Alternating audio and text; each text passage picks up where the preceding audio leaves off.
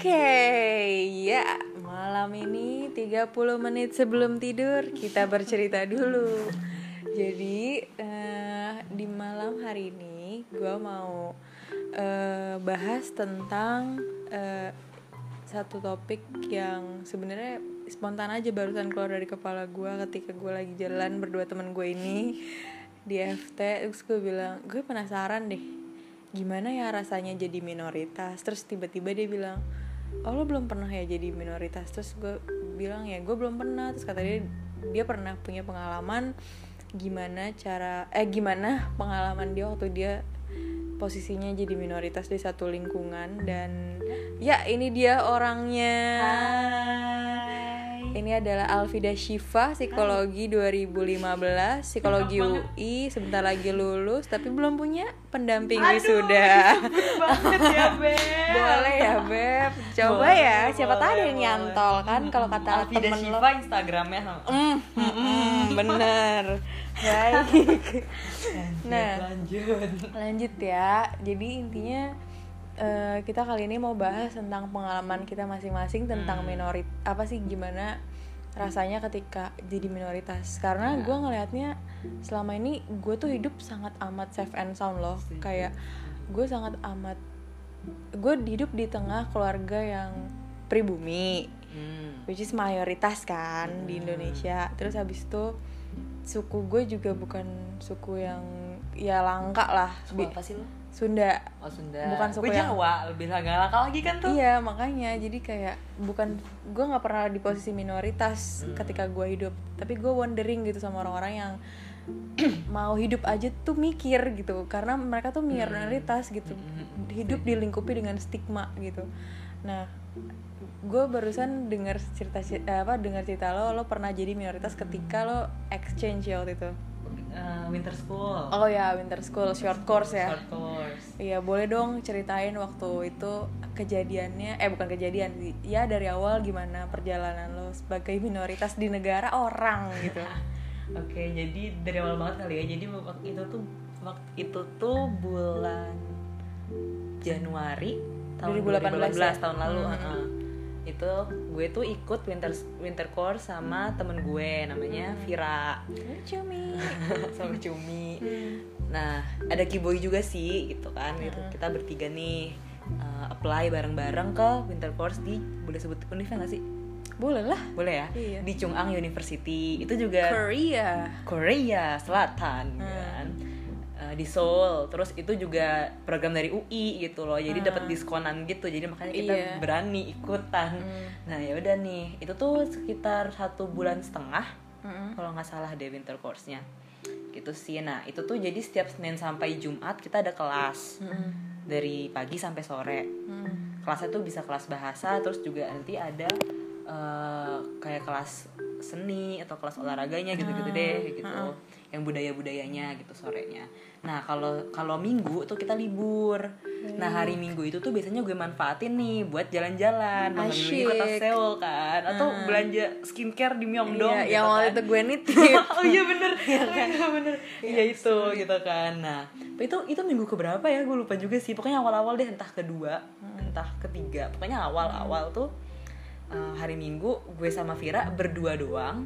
Kita mengelilingi kota Seoul tapi yang turis turis spot turis spot gitu loh oh kayak Myeongdong gitu Myeongdong kan shopping ya apa ya Oh. yang ya Myeongdong juga tourist spot sih apa sih yang ya pokoknya yang patung di tengah-tengah kota yang kayak gitu-gitu I deh iya, iya. pokoknya Gangnam yang gitu-gitulah Oh, ya ah. nah gitu-gitu nah terus kita juga pas kayak menjelang sore mau ke malam itu tuh kita ke Namdaemun kalau nggak salah namanya. Sorry banget nih kalau misalnya gue salah sebut gue sebagai nama bukan Dangdaemun orang asli situ bukan soalnya. orang asli situ.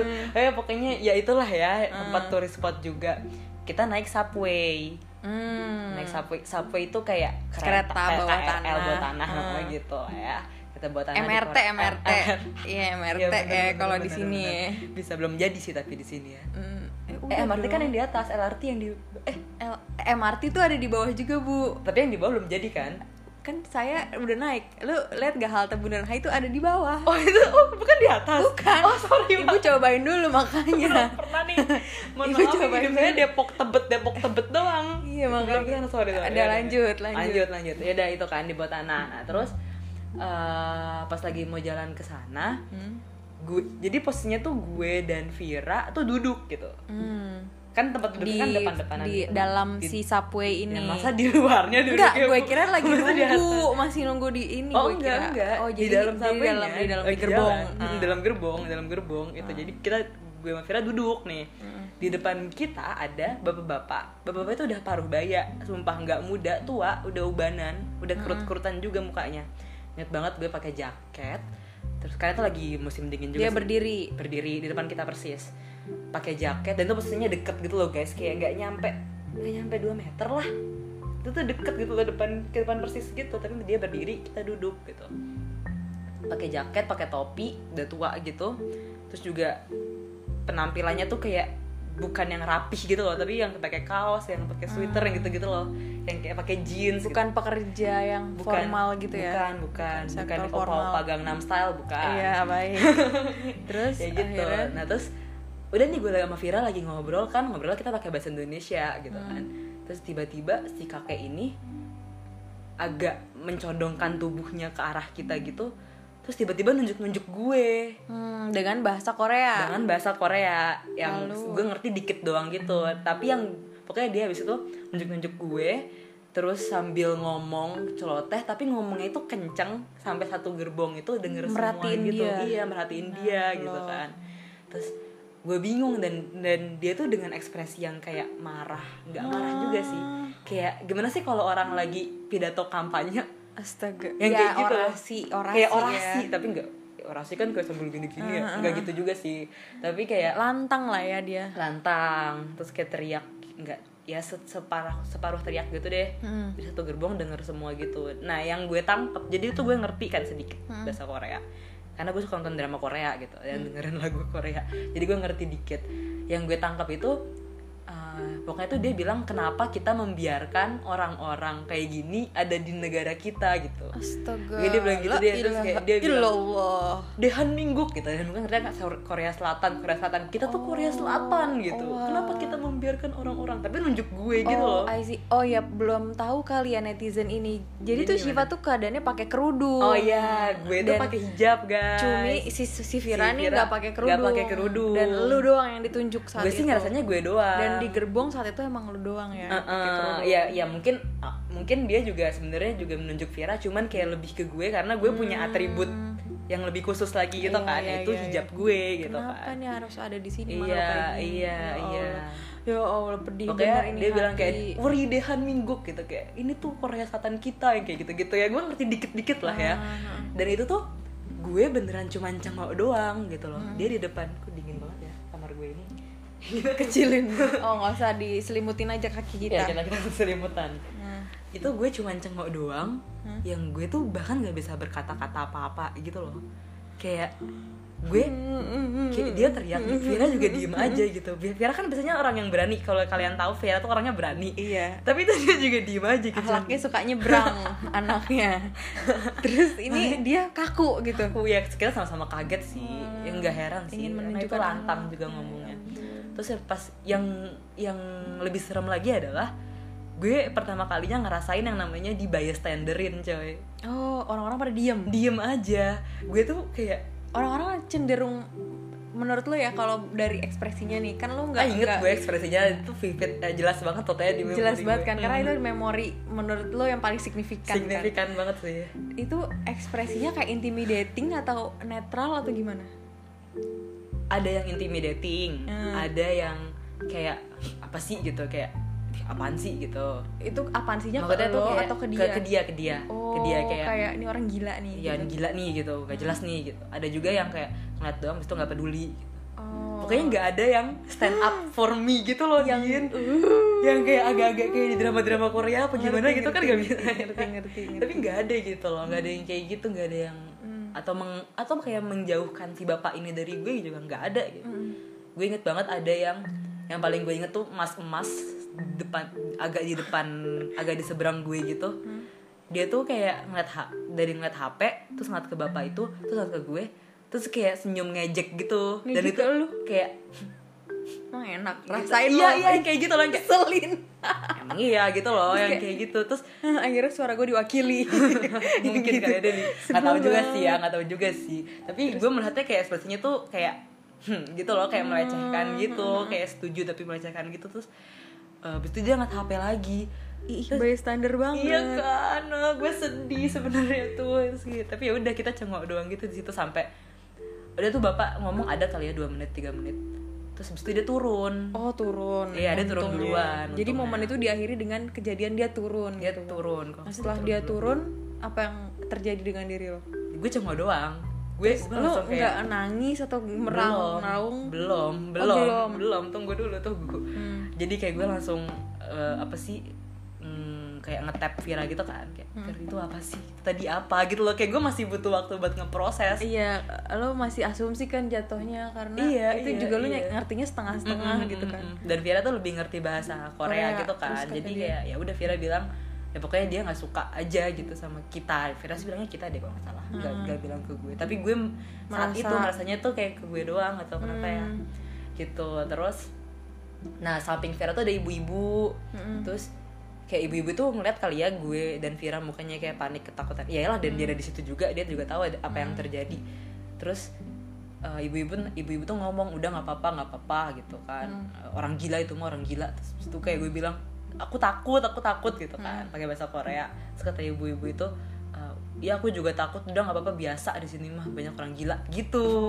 Oh. segala segala ya ampun ini aja dibilang biasa gitu kan terus Hmm. Menurut lo itu padahal itu luar biasa ya? Iya, memang menurut gue luar biasa. Hmm. Nah itu tuh kan gue sebenarnya mau ke Namdaemun dan Daemun itulah, pokoknya mau ke Hmm. tempat lokasi itu. Jadi ya udah eh, kita ke tempat lokasi itu, gue Hmm. masih kayak have fun, tapi kayak sebenarnya tuh gue belum tenang gitu loh. Hmm. Kayak masih kepikiran kejadian yang terjadi di subway. Kayak nggak bisa gue lupa gitu aja kan. Kayak gue Hmm. juga foto-foto tuh ya Allah kepikiran gitu. Gue deg-degan sendiri. Jadi kayak Setelah ngeliat- itu, setelah setelah kejadian itu pasti mempengaruhi kayak pemikiran lo kan, insecurity-nya mempengaruhi. pas makin gue foto-foto tuh gue jadi nggak insecure. iya jadi kayak gue takut ada bapak-bapak tadi lagi atau Hmm, Atau orang sejenis itu. iya atau orang sejenis itu muncul lagi gitu Hmm. itu gue sampai takut nah udah nih kita balik bahkan itu kita nggak lama mungkin kita gue sama Vira juga udah sama-sama gamut kali ya kita bisa digituin tapi kita nggak saling ngomong sih Hmm. Terus habis itu eh, pas nyampe dorm kan gue sama di sana di dorm ya Hmm. di asrama gitu. Pas sampai asrama langsung pecah lah gue tiba-tiba nangis kejer. Untungnya roommate gue lagi di luar. Tapi gue nangis kejer banget gak tahu kenapa. Kayak gue setakut itu. Terus kayak gue merasa sekecil itu tiba-tiba. Kayak- ya gue gue sadar sih memang karena gue pakai hijab gue tuh sering menarik perhatian orang gitu loh. Makanya Di sana. di sana gitu. Hmm, kayak kalau di orang sering noleh sering noleh gitu kan tapi menurut gue itu udah ya udahlah gak apa-apa gitu kan. Kalau ngeliat doang emang gue beda dari mereka. Tapi gue nggak pernah sampai di insult kayak gitu. Terus tuh gue nangis. Gue tuh sampai nyari YouTube video-video tentang kayak apa sih pengalaman aku di diskriminasi di iya gue sampai kayak gitu Oh, loh. sampai biar gue nggak nggak ngerasa gue sendirian ngerti gak? Oh. Hmm, gue melakukan itu.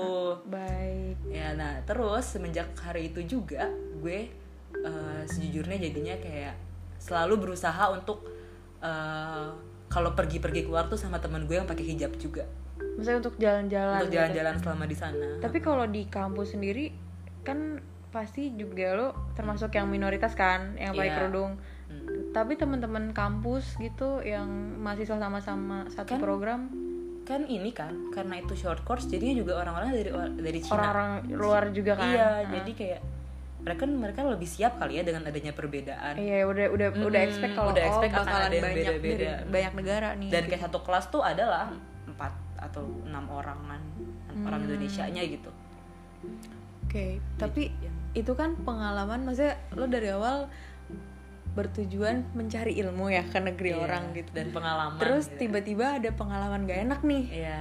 Itu bikin jadi kapok gak sih kayak gitu? Hmm. Enggak sih.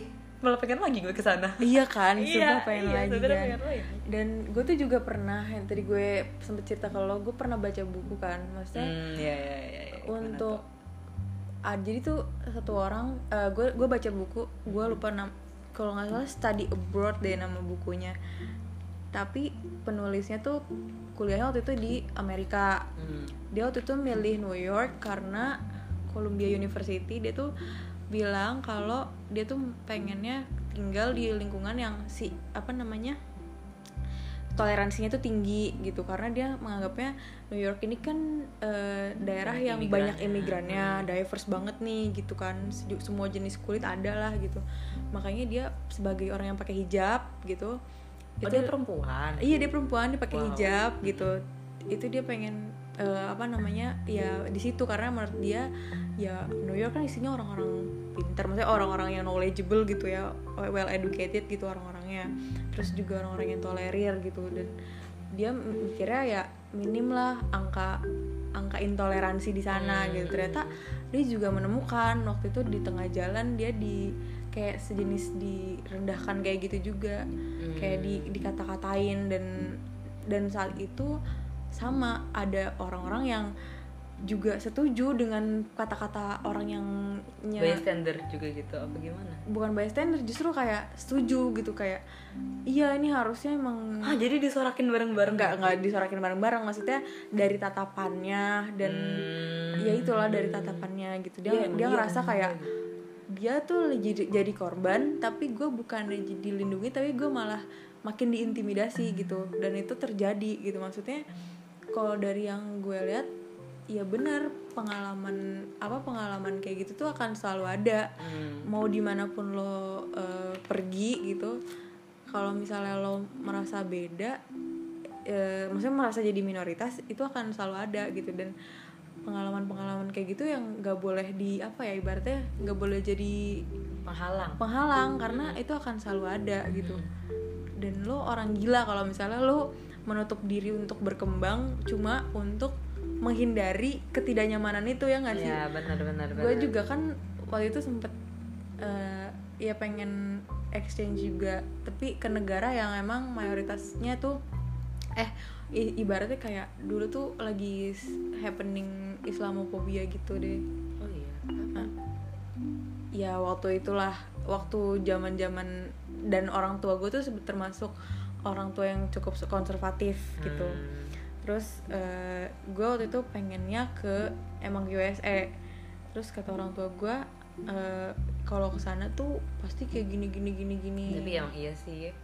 Iya ada tapi- ada ada Nah, ada tapi itu maksud gue itu konyol untuk untuk kita mengikuti eh menghindari itu tuh Iya, konyol. iya, maksudnya iya, iya, di benar, sana benar, benar. ada banyak ilmu yang bisa lo ambil tapi lo nggak mau maju cuma Nggak mau gara-gara coba ke sana. iya lo nggak mau nyoba ke sana cuma gara-gara eh, apa namanya lo nggak lo nggak mau ber apa berhadapan dengan intoleransi yang kayak gitu gitu Iya. siapa tahu itu bisa jadi kisah ya nggak sih Iya, kisah yang bisa bikin uh, pandangan kita jadi beda. Mm, mm, mm. Kalau lo sendiri waktu sejak lo kan pernah jadi korban nih, Mm-mm. berarti setelah itu lo dapet insight sesuatu nggak sih kayak misalnya, oh gue berarti uh, let's say di satu, maksudnya kayak lo berefleksi nggak sih?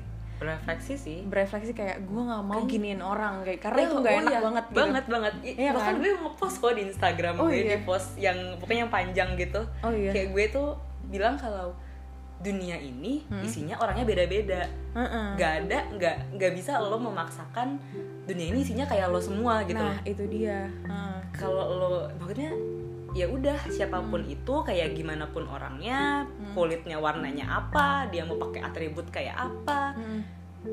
ya berbuat baik lah gitu loh sama Iya, mereka jangan pilih-pilih. Maksudnya Iya, jangan jangan- pilih bulu gitu ya. Jangan- Pandang bulu. jangan pandang jangan bulu. Pilih Pilih bulu tuh bulu. gimana, Apaan sih gue? kayak mau pilih baju lebaran ya Kayak iya sih, gue juga gue tuh Iya, kenapa gitu. gue tiba-tiba mikir tentang intoleransi Tib- karena gue ngeliatnya ya selama ini gue terlalu safe and sound hidupnya. Hmm, yang tadi di gue bilang Ya, kayak di sini. karena di sini gue mayoritas gitu dari segi agama gue mayoritas suku gue mayoritas. benar, benar, benar. jadi gue nggak pernah apa gue nggak pernah merasakan yang jadi minoritas tuh kayak gimana gitu.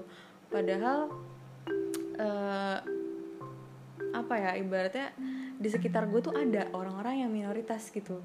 Dan mungkin ses, apa sedikit gue pernah gue takutnya tuh kayak gue pernah nggak ya menyakiti hati si minoritas minoritas ini? Maksudnya nggak cuma dari perkataan loh bisa jadi dari perbuatan atau dari jokes kayak gitu gitu atau mungkin sesimpel kayak lo ngadain acara hari Minggu pagi padahal orang itu mau ke nah gereja. itu dia itu, loh, juga itu itu perlu kita iya, iya itu juga soal toleransi iya, sih. iya benar sih. Dan ya yang perlu diingat kayak nggak enak coy. Digituin. Maksudnya siapa pun kalian ya di luar sana kalian kalau misalnya kalian masih ngerasa bahwa kalian mayoritas dan kalian berhak me- apa namanya merendahkan minoritas menurut gua itu salah banget sih. Sesimpel kayak waktu ya waktu waktu SD waktu SD deh gue ngerasa banget sih kayak dulu tuh ada temen yang agak sedikit berbeda gitu dari segi penampilan doang padahal gitu beda dengan yang lain gitu. Itu bisa jadi bahan bulian loh. Dan itu maksudnya bisa jadi membekas ke orang ya kan? Gitu sih. Jadi ke mana pun di mana pun baiklah sama orang lain karena nggak enak banget ya nggak sih? Makanya jangan jangan bangga kita jadi mayoritas di sini. Karena kalau kita keluar kita punya kesempatan buat jadi minoritas gitu. iya. Tapi ada ini nggak sih? Ada sisi lucunya juga nggak sih kalau orang tuh nggak tahu tentang minoritas eh tentang kita gitu kayak lo pernah nggak sih di- Ah, dihadapkan iya, iya, iya. dengan misalnya kayak saking minoritasnya nih lo kan lah kok dia mati sih Gak apa-apa masalah gitu. Oh. Jadi saking minoritasnya lo di satu da- di tempat itu kayak dia nggak tahu kebiasaan kita kayak gitu. Pernah nggak? Kayak ya waktu di di kampus kayak ada yang nanya-nanya nggak, kok hijab itu gini gini, Iya, gitu. pernah pernah pernah. Jadi kayak si teman kelas gue ini kita lagi jalan berdua bareng gitu. Mm-mm. Terus dia nanya-nanya, "Kok kamu pakai hijab?" gitu. Mm-mm. Terus tapi kok kamu kalau di dorm kan dormnya cewek semua ya? Nah itu kamu bisa lepas. Tapi Oh. kalau di luar kamu gila. Gue bingung gak sih jelasinnya coy itu kan ya ya gue gue cuma menjelaskan sesimpel mungkin dan yang gue bisa gitu kan dengan bahasa Inggris. Karena kan terbatas juga kan kemampuan bahasa gue juga.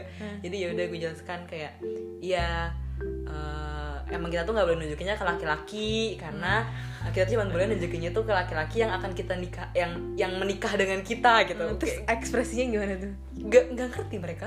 Kayak "Hmm," tapi bingung Tapi heran kayak, gitu loh. Kayak "Hah, kenapa? apa gitu ya. Hmm. gue dan gue nggak bisa menjelaskan lebih dalam daripada itu sejujurnya. Terus kayak nanya juga terus kenapa ada yang beda-beda kerudungnya? Ada yang kayak kan gue pakainya yang dia yang pendek nggak menutupi dada Oh. gue kan pakai kerudungnya nggak menutupi da- dada terus ada juga dia nanya kenapa ada yang pendek terus ada yang panjang gitu Oh. ada yang kayak sampai nutup dada yang menutup Hmm, perut gitu terus? kan. kayak gue jawabnya gue jawabnya itu tergantung value-nya masing-masing Makan tuh value. Harusnya menutupi dada.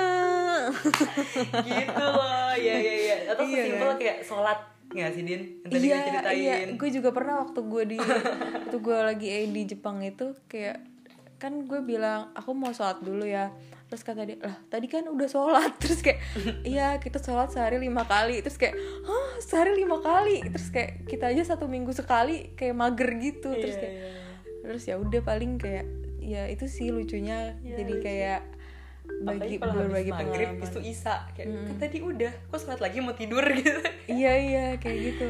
Lucu. Jadi jadi banyak informasi buat mereka yang juga. Mm-mm, informasi buat mereka lucu juga. sih ya gitulah. Intinya sebenarnya di luar kalau untuk konteks toleransinya sendiri mungkin eh, insightnya adalah hmm, apa shift kalau dari lo yang mengalami. Ya tadi paling kayak berbuat baik kan sama semua orang Mm, karena nggak enak banget beda-beda. ya. Mm, sama ya itu yang intinya ini jangan pernah jangan pernah takut buat jadi minoritas iya jangan pernah takut untuk jadi minoritas karena jangan pernah takut keluar dari zona nyaman iya benar zona nyaman karena zona nyaman tuh berbahaya Nah, iya gue gue aja kayak nyaman itu jebakan guys iya nyaman tuh jebakan Mm-mm. Terus kalau dari apa? Itu kan tadi dari segi yang soal toleransinya kan. Mm-mm. Terus kalau soal belajar keluar nih, belajar keluar maksudnya belajar di luar negeri gitu insightnya insightnya dapat temen dari banyak inilah dari banyak negara lain. kan. Maksudnya jangan takut untuk maksudnya milih negara tuh jangan berdasarkan ih kayaknya negara ini toleransinya tinggi nih, kayaknya ini ini toleransinya rendah nih. ini, gitu. kayak gitu. ya maksudnya tadi aja yang gue baca bukunya itu dia udah milih New York berdasarkan tingkat toleransinya yang tinggi gitu. Ternyata enggak ada juga loh. Maksudnya lu mau nyari eh, tempat sesafe apa pun seaman apa pun chance untuk ketemu orang yang kayak gitu tuh akan ada gitu. iya bener kok. Gue bahkan nggak pernah nyangka kalau gue akan ketemu kayak gitu di Korea. Iya kan? Kayak Korea tuh identik dengan ramah. Iya gak sih? nggak tahu juga sih gue. Nggak tahu juga. Nggak tahu juga gue sih image ya image gue ke Korea Iya, ya dari pelayan pelayan Mujige apaan sih paling muji gue juga dari Indonesia anjir? Aduh. Atau enggak pelayan balbong. Aduh, mohon maaf ya Atau- jilbab ya kalian balbong juga itu kayaknya ramah-ramah gitu. Ini kayaknya orang Korea gue malah ramah-ramah yang maksudnya kan gue juga pernah ke Australia. Mm-mm. di Australia tuh gue udah expect gue akan di diskriminasi kayak gitu Ah. tapi gue malah gak ngalamin samsat. Oh iya berarti lu pengalaman di apa di ini di Korea selain di Korea di mana lagi? Pernah nggak didiskriminasi di Australia kalau yang di Kalau di Australia, Australia? gue nggak pernah. Tapi eh, keluarga lu nggak? Iya, keluarga lu kan keluarga pernah tinggal kan di karena Australia? karena keluarga gue nyokap bokap gue sempat tinggal hampir 2 tahun kan di sana. Oh, hmm. terus nyokap gue juga berhijab. Nah. Ini malah lebih ekstrim lagi nih. Ini ceritain aja nggak apa-apa. Iya nggak apa-apa. Nggak kepanjangan. Iyalah baru berapa? 26 ya udah. Ya pokoknya ah, tadi gue mau apa? Oh nyokap gue lebih ekstrim lagi Eh, jadi ya pokoknya habis hari itu habis hari yang gue didiskriminasi itu gue lu cerita. yang di Korea. Ah, lu Ah, cerita yang gue di Korea gue cerita sama nyokap gue lewat telepon. Terus nyokap gue jawab ah nggak apa-apa ibu juga dulu sering. Eh, gue baru tahu dong kaget gue kan kayak gue nyokap gue tapi nggak pernah cerita ke gue? Gitu. Ya pokoknya ternyata sering lah kayak di supermarket gitu. Karena dia tinggal di Australia kan Mm-mm. jadi sering kayak belanja. sering belanja atau nganterin adik gue sekolah naik bis gitu gitu ya sering gitu loh ketemu orang yang nunjuk-nunjuk atau yang kayak ngetawain gitu. Nah tapi paling ekstrim adalah nyokap gue tuh cerita jadi nyokap gue lagi di bis itu pulang habis nganter adik gue. Eh, apa habis dari supermarket ya? Pokoknya naik bis aja. Itu gue lupa mau pulang ke rumah terus tiba-tiba ada eh, cowok muda gitu sih kata nyokap gue. Kayak tinggi kurus gitu bule datang tapi mabok mabok gitu nyamperin bangku nyokap gue. Terus kata nyokap gue sih kayak nggak tau lah ngomong bahasa Inggris tapi nggak jelas gitu tapi sambil nunjuk nunjuk nyokap gue kayak nunjuk nunjuknya tuh deket gitu loh kayak oh kayak bener-bener deket gitu, mata ah, deket gitu, mata, juga. mata. Mungkin karena mabuk juga kali ya. Nah, pokoknya katanya tuh nunjuk nunjuk terus dia tuh bawa ini bawa botol minumannya guys. Beling gitu kan? Beling. Oh, nah itu tuh mau dipukul ke nyokap, Nyokap lo, gue. Jadi kayak mau di mau diarahin ke nyokap gue gitu loh kayak udah udah kayak eh ya, ya udah kayak di lambung-lambung astaga astaga gitu kan. terus nah, terus. kayak kan tuh kan di bis terus habis itu nyokap gue di alhamdulillahnya masih ada yang baik kok tetap meskipun ada yang jahat tapi tetap ada yang baik. Alhamdulillahnya eh, ada kayak bukan kayak kenek ya sebutannya. Kayak kenek di bis itu cewek Hmm. nyamperin si Orang cowok itu? ini heeh, terus kayak menghalangi gitu kayak melindungi nyokap gue gitu. Tuh kan terus si- dijauhin gitu loh si cowok ini suruh ke belakang lagi nyokap gue kan dari depan gitu kan. Ya udah gitu itu ekstrim banget sih menurut gue. Iya sih. alhamdulillah kan yang gue cuma ditunjuk-tunjuk doang Iya, nyokap gue udah hampir sampai kayak gitu nyawa gitu. itu nyawa iya nyawa kan gak lucu ya terluka Iya. di negeri orang. Makanya. Ya itu dia lah maksudnya mau di mana pun it's kalian- okay gitu kata nyokap gue juga. Iya nggak ada yang disangka-sangka kan? Nggak lo ada yang bisa berekspektasi nyangka, kayak ada yang bisa nyangka. lo berekspektasi di Australia ya jangan-jangan di Australia nih gue Iya, diintimidasi. ternyata enggak justru di Korea yang tidak disangka-sangka. Yang sama-sama Asia ya ternyata. Iya dan ya udah ya udah ngapain takut? Ngapain takut? Siap aja. Siap aja siap kan mentalmu untuk bertemu dengan hal-hal kayak kalau gitu. iya kalaupun bertemu pengalaman coy. Ya nggak?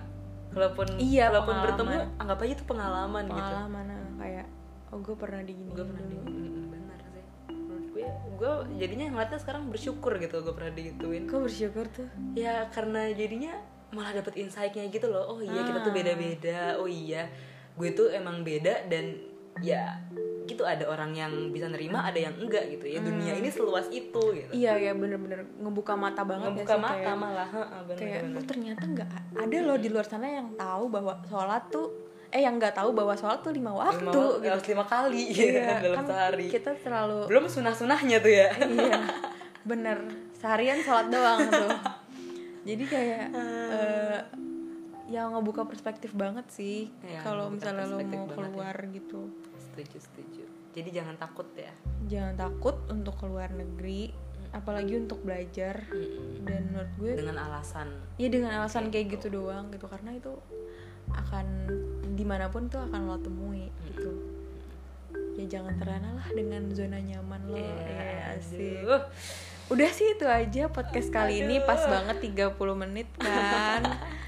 Dan semoga ada sedikit manfaat yang bisa Amin, dipetik. amin. Ya wabillahi taufik wal hidayah. Assalamualaikum warahmatullahi wabarakatuh. Bye. See you in the next episode